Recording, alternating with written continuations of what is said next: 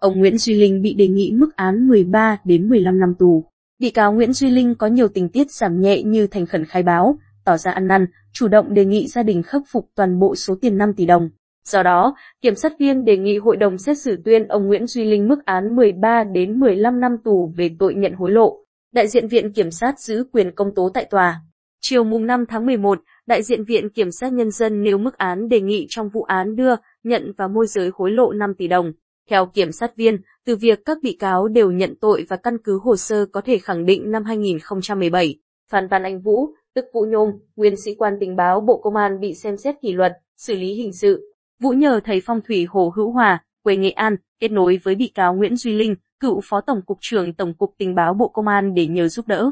Thông qua Hòa, Vũ chuyển cho bị cáo Linh 5 tỷ đồng.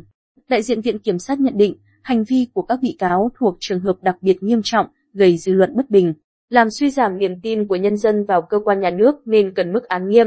Tuy nhiên, bị cáo Nguyễn Duy Linh có nhiều tình tiết giảm nhẹ như thành khẩn khai báo, tỏ ra ăn năn, chủ động đề nghị gia đình khắc phục toàn bộ 5 tỷ đồng.